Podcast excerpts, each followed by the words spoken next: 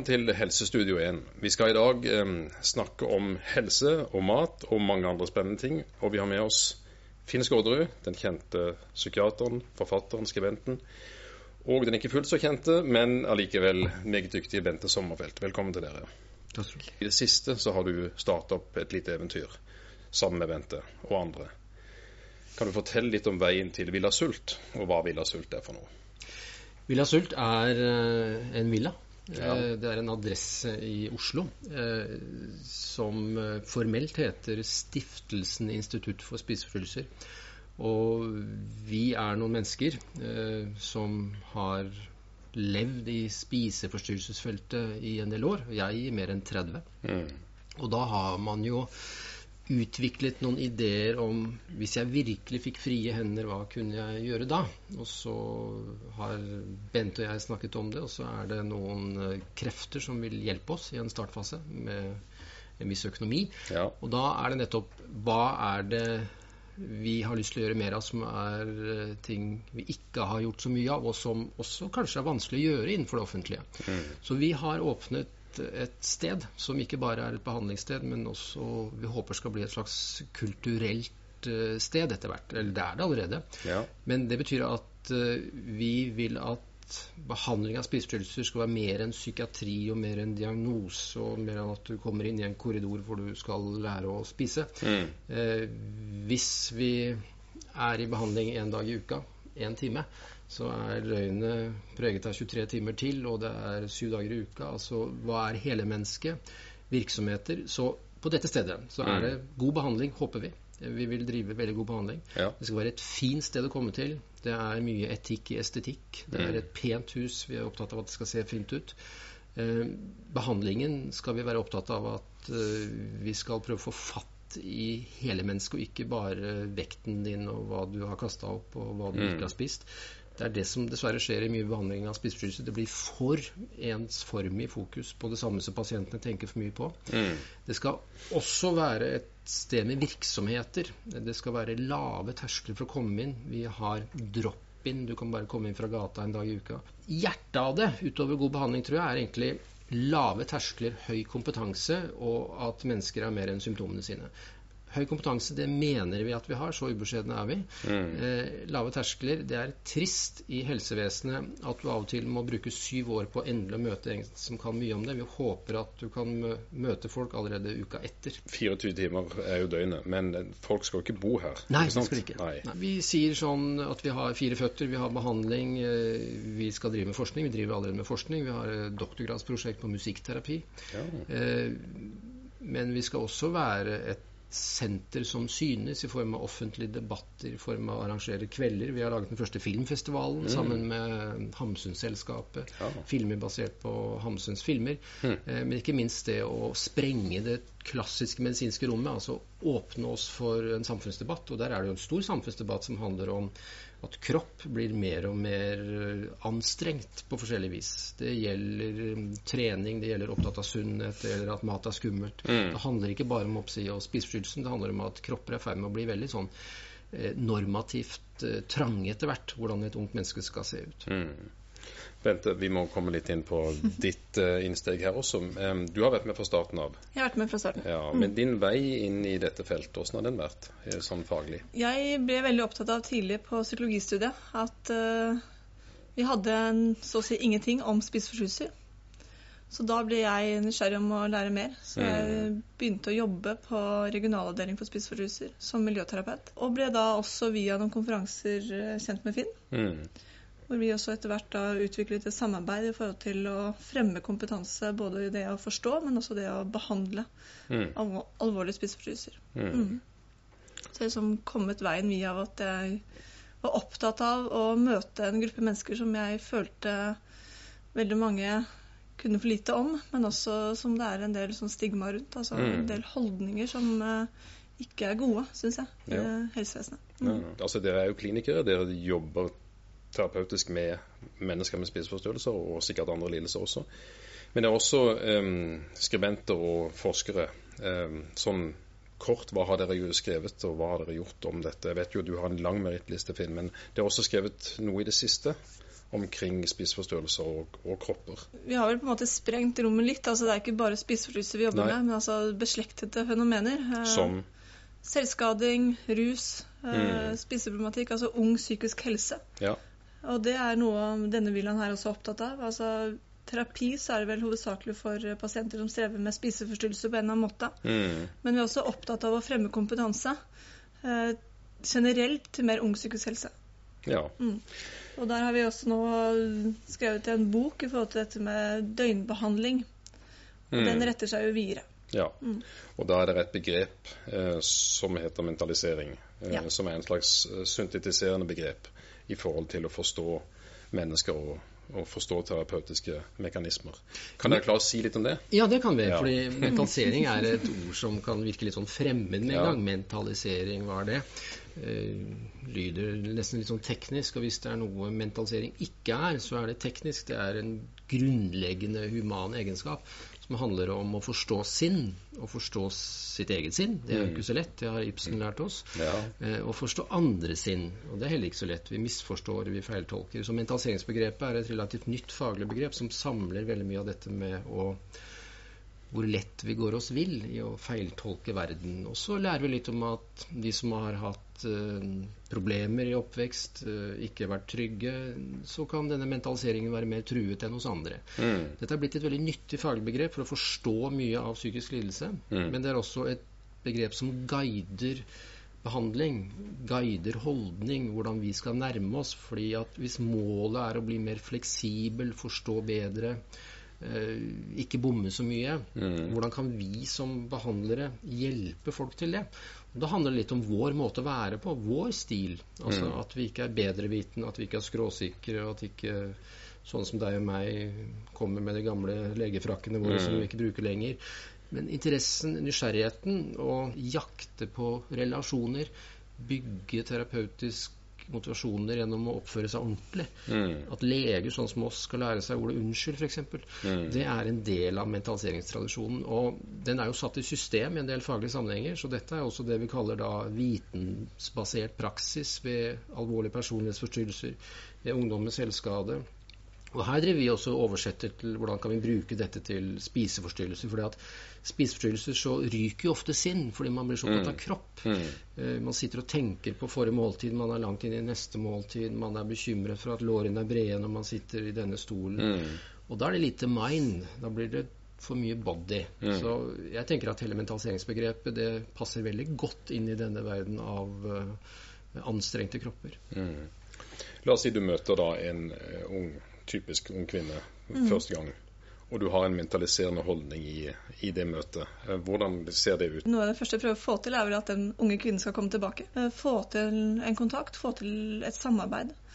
Eh, og da vil jo en sånn type holdning være en sånn grunninnstilling at du er opptatt av sinn. Vi er opptatt av å forsøke å finne ut på hvilken måte spiseforstyrrelsen rammer og hemmer mm. den unge kvinnen. Jeg merka med det du sa innledningsvis, Bente, i forhold til det med um, ikke bare spiseforstyrrelser, men også selvskading, nevnte du spesielt. Mm. Um, hva er sammenhengen der? Mange vil kanskje også si at det å ikke spise er en form for å skade mm. seg selv. Mm. Altså, det er jo beslektede fenomener.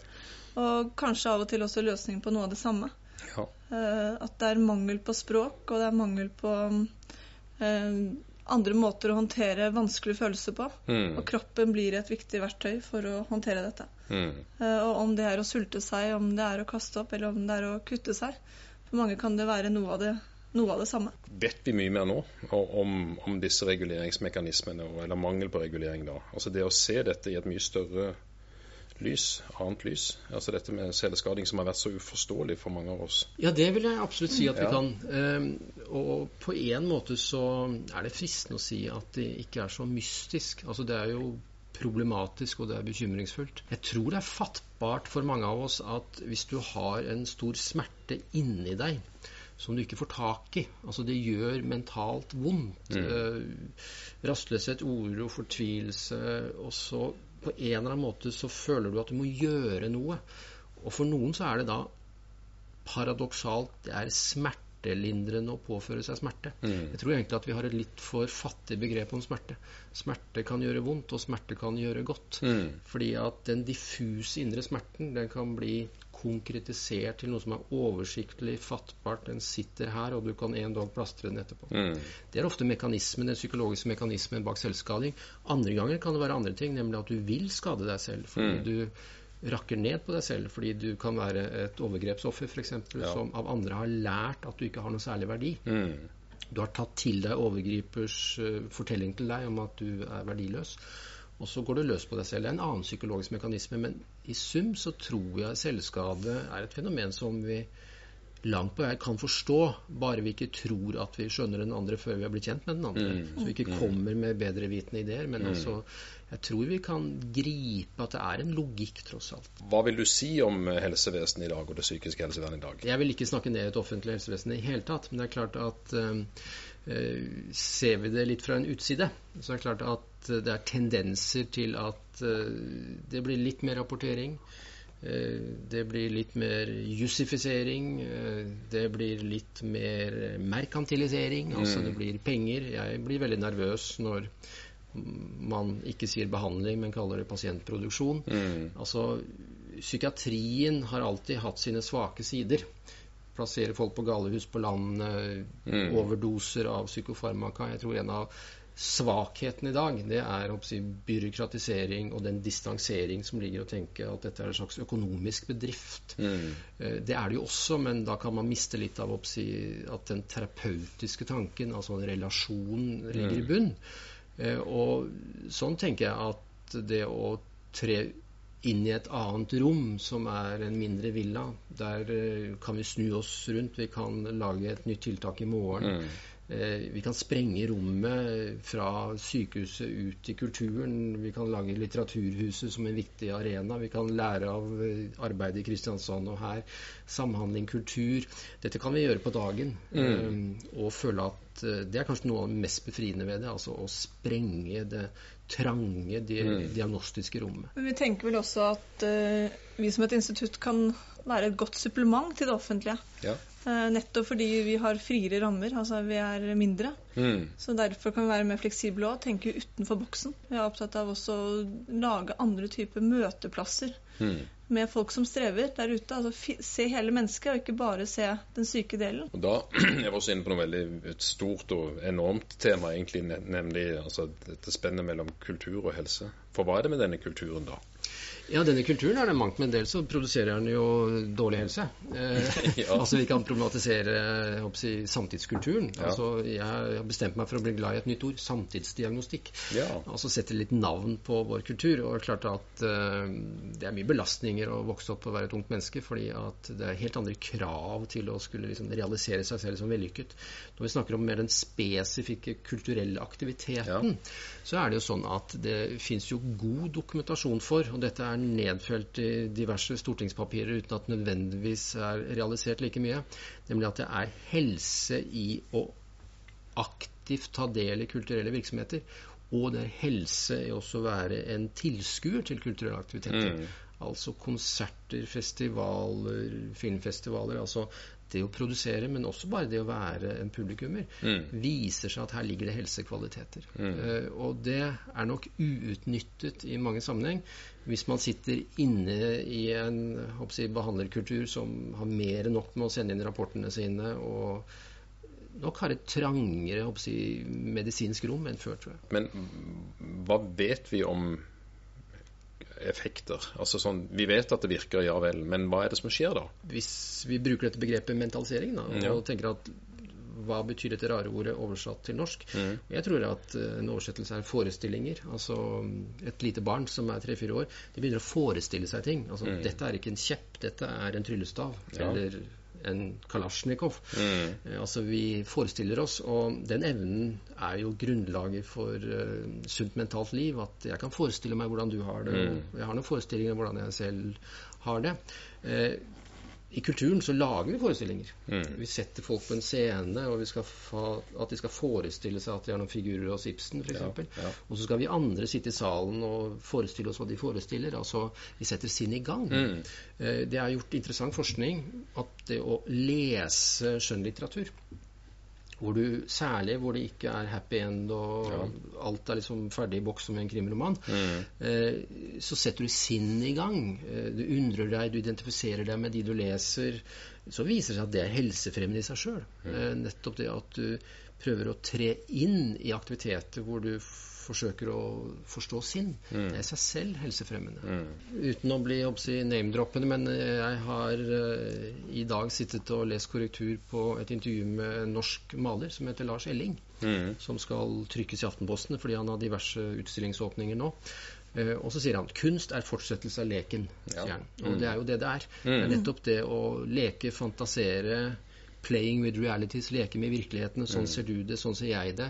Det lekfulle er jo virkelig noe av det som kanskje vi forsømmer i et helsevesen. Vi blir jo gravalvorlige straks det dukker opp en diagnose en bekymring. Ikke at vi skal tulle bort ting, men Nei. altså det lekfulle er jo en smidighet. Det er å kunne se seg selv litt utenfra. Humor. Eh, har nok terapeutiske effekter uten at vi skal lage tullefabrikker Nei, av psykiatrisk avdeling Mm. og drive med klovneri. Altså, det er nettopp å se hva et menneske er, som jeg tenker er uh, viktig å prøve. Og så da bygge hus rundt uh, hele mennesket, hvor også latter hører med, hvor estetikk hører med. Det var litt vår idé bak og det å ha også andre typer aktiviteter, er altså dette med mestring. Ja. Altså skape noen arenaer hvor man kan oppleve at man får til noe. Mm.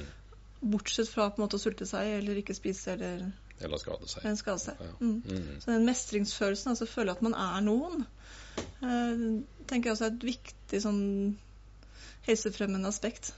Absolutt. Mm. Mm. Vi lar det foreløpig bli, bli siste ord eh, før en musikalsk pause. Så da kan det gå ut litt, og så får vi med en musiker inn her. Vi skal nå ha et uh, musikalsk innslag, denne gang ved Lars Lunde. Velkommen, Lars. Du skal spille en uh, sull fra Bjarne Brustad. Uh, 'Eventyrsuite'. Ja. Vær så god.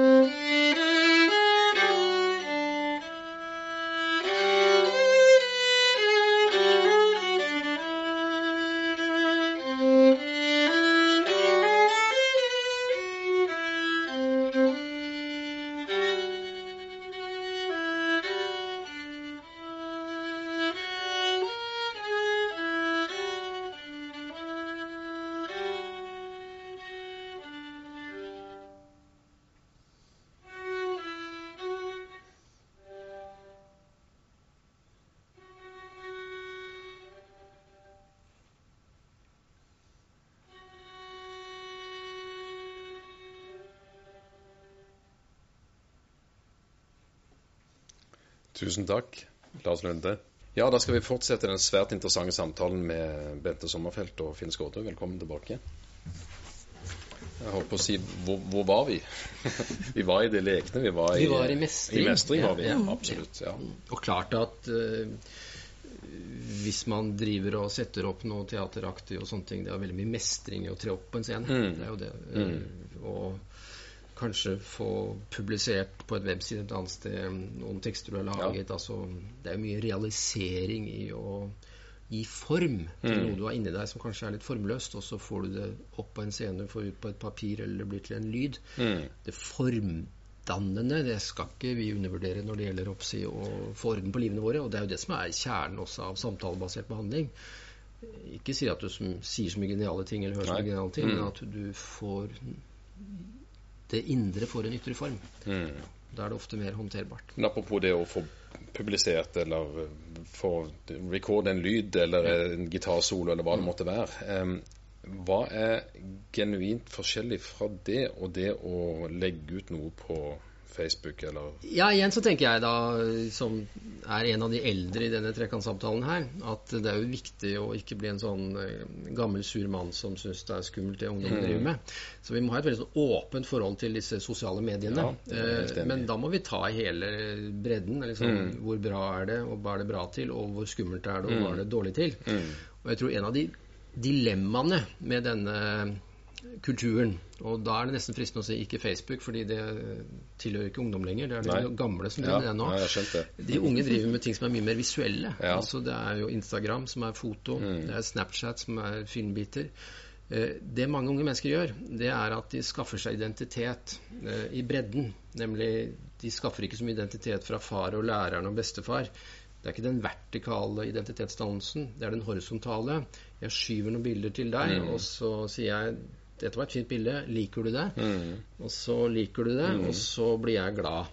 Eh, Det som kanskje skjer, er jo at eh, det produseres en slags eh, løgnaktig kultur.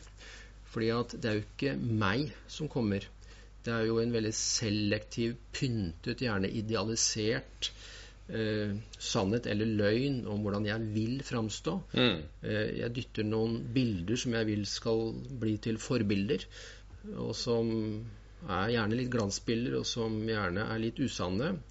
Og så kan du tenke at du verden, det var da flotte bilder, så bra er ikke jeg. Mm. Eh, Det er en risiko for at vi gjør flere ting. Det ene er at vi lager en overflatekultur med eh, redigerte bilder. Redigert teknisk, eller redigert fordi at det var bare en bit av livet vårt. Det andre er at vi lager også en skamkultur. fordi at de som ser disse bildene, de vet jo gjerne at dette er litt sånn løgnaktige bilder, men vi tror på dem allikevel.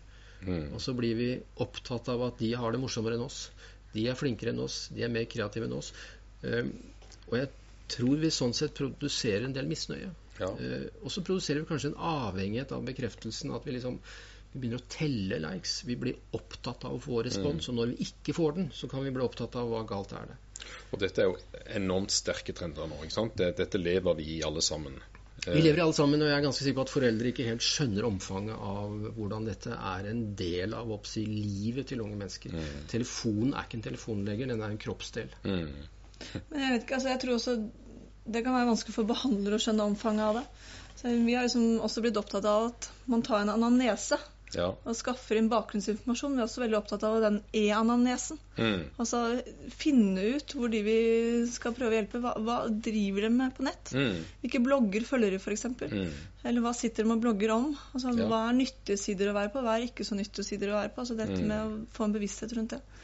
Og det klarer ikke heller du å følge med på, Nei. ikke sant? For det skjer jo så enormt raskt. Men det er viktig å orientere seg litt i det e-terrenget også. Veldig viktig. altså Hvis jeg snakker med en person en time i løpet av en uke, så sitter personen 23 timer eh, i døgnet på en blogg som eh, handler om tips om hvordan man skal eh, gå ned i vekt, f.eks. Så har ikke den timen min så stor kraft, tror jeg. Det er jo skumle ting det, dere drar opp, ikke sant? Det er jo egentlig temmelig skummelt. Jeg tror vi skal gjøre det litt skummelt. Ja. Altså ikke for Ja. å skremme, men for å vekke.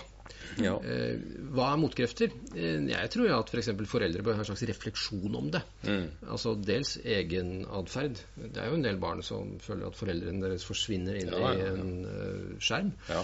Eh, men jeg tror kanskje vi kan prøve å håpe at det er noe sånn ungdommelig kritisk sans et eller annet sted. Mm. At en del ungdomskrefter selv kan eh, begynne å oppsi, løfte røsten om eh, Svært mange av disse bildene er photoshoppa. Mm. Du får bare de gode bildene, du får ikke de dårlige bildene. Altså sånn, den Ungdomsbevisstheten skulle være der. Men det er igjen en sånn paradoksal side. Det er at Vi sitter jo her som gamle mennesker, og så sitter vi og etterlyser ungdomskritiske sans, vi Mm. etterlyser ungdomsopprør. VGs politiske redaktør vil ha ungdomsopprør. Altså, Mm. Når VG vil ha ungdomsopprør, så er vi på en måte i en slags paradoksal verden. Mm. Så Det skumle er jo om ungdom selv ikke tar litt ansvar for å være kritiske. Altså Hvis de blir ukritiske, så mm, Det er kanskje noe av det skumle her. Ja. Ser vi noen tendenser? Noen, Vi ser subkulturer ja. som skjærer igjennom. Vi ser noen motkrefter. eh, Vi ser en slags ironisk bevissthet. Men den er påfallende svak, syns jeg. Mm. Altså Det som skjer med en ungdomskultur i dag, er jo at de lager ikke et opprør fordi de går ikke løs på strukturene, de går løs på seg selv. Mm. Og Det er kanskje noe av det mest skremmende. Det er ikke samfunnet som er problematisk, det er jeg som er problematisk. Det er kanskje den skumleste trenden å snakke om i dag, især når vi sitter i regi av en psykiatrisk Mm. kultur på Sørlandet. Mm. eh, At folk går løs på seg selv istedenfor å gå løs på autoriteter. Mm. En ting er jo dette er en kultur som er der, så vi kan på en Ja. måte ikke se bort ifra den. Nei. Men eh, det gir jo også, også en idé om at vi må kanskje endre litt vår praksis, altså hvor vi møter disse unge menneskene. Eh, Og da tror jeg også vi som, det er noe endringspotensial å møte dem også via på en måte noen konkrete kanaler, altså telefon, SMS, Mm. eh, blogg, mail. Altså liksom prøve også å bruke det til eh, noe som kan bidra til å være med på å endre noe. Hvordan kan man gjøre det? Jeg tenker f.eks. at eh, vi som jobber med unge med selvskade, Mm. eh, vi kan lese inn en liten beskjed inne i lydfunksjonen, mikrofunksjonen på denne smarte telefonen Mm. eh, om at eh, husk på å være forsiktig osv. Det, det høres veldig banalt ut, men det betyr at en person kan trykke på en knapp og høre stemmen til sin behandler, og hvis forholdet til behandleren er rimelig ålreit, Mm. så er det noe med at eh, veldig enkel teknologi, en fornemmelse av en tilstedeværelse Altså Vi skal ikke gå av veien for å gjøre de banale, enkle tingene, for av og til så virker de Mm. også. Mm. Dette instrumentet gjør at ting fort blir veldig nært. Du kan lage en tilgjengelighet uten nødvendigvis å svare på telefonen. Altså, Ja. Jeg tror at eh, e-helsen har mye ubrukt Ja. eh, når det gjelder eh, opplevelse av kontakt, kort avstand, Mm. tilgjengelighet. det er kanskje en av store kvalitetene. Og hvis vi snakker om ungdom og skam, f.eks., så er det veldig vanskelig for et skamfullt ungt menneske å sitte face to face, Mm. sånn som vi gjør nå, og snakke Mm. om det skamfulle, om det Mm. er seksualitet, om det er rus, om det er spiseforstyrrelser eller selvskading. Men via en skjerm Ja. så kan jeg skjule meg og dermed være mer åpen. Mm. Så vi ser virkelig fordeler og ulemper i dette her, og vi må jo rått bruke alle fordelene ved dette. Mm. Jeg tror vi kan få mange unge mennesker i tale som vi før ikke fikk i tale på samme måte. Mm. Dere starta i fjor, Villa Sult. Um, hvor er dere om fem år? Jeg tror vi driver en eh, solid klinisk praksis, og vi har laget en slags modell som gjør at vi eh, fantaserer om aldri å ha ventelister. Fordi den modellen betyr at det er masse kompetente kolleger av oss som sitter i offentlige stillinger, annet, som er villige til å bruke en ettermiddag eller to Ja. Eh, i vårt regi. Det betyr Mm. at når vi sprenger våre egne kapasiteter, så bare roper vi på kollegene, og så lager vi et faglig fellesskap også, så at Mm. vi driver opp si, fagutvikling oss kollegaer imellom. Jeg tror at vi forhåpentligvis er en stemme som forbindes med den offentlige samtalen. Om det er litteraturkvelder eh, i villaen eller i andre lokaliteter. Mm. Eh, at det fins publikasjoner som er trygt. Eh, at det fins den faste samtidsdiagnostiske festivalen hvor vi hver høst tar en Mm. ny tematikk. Nå er det konferansen om raseri og norske jihadister fra Østfold. Nå er det kropp og selvskade. Nå er det slitenhet blant ungdom. Nå Mm. er det Tretthetsseminaret. Eh, Vi har laget en gigantkonferanse, håper jeg, om ungdom og sosiale medier. Altså, Ja. Jeg håper at vi er et hus hvor folk detter inn, Mm. men at vi også er en, et referansepunkt i en vedvarende offentlig samtale om Mm. hva slags verden vi vil at barna våre skal arve. Er du der om fem år, Bente? Absolutt. Og jeg tenker jo at uh, både det at vi fornyer oss når det gjelder behandling, Ja. Men også når det gjelder eh, kompetanse rundt det, altså hva som virker. Der er også til sentrale i forhold til å drive med mye utdannelse. Du nevner konferanser, altså, men vi tenker også at vi skal være et ekstra supplement i forhold til å bygge kompetanse når det gjelder eh, å møte spiseforstyrrelser, selvskading eller beslektede fenomener. Vi ser jo at uh, her må vi fylle på med kompetanse hele tiden. Og vi hadde jo ikke vært dette feltet her om ikke folk ble friske. Nei. Uh, vi driver jo på år etter år og Mm. gjør det med en viss entusiasme. Mm. Det er fordi vi ser at det nytter, og det er veldig viktig å spre informasjon om at uh, mange får det veldig mye Mm. bedre, og mange blir svært så friske. Jeg lurer på om det skal bli siste ordet. Ja. Tusen hjertelig takk til dere, Finn Skårderud, Bente Sommerfelt. Vi møtes i Helsestudio 1 neste søndag. Takk for nå.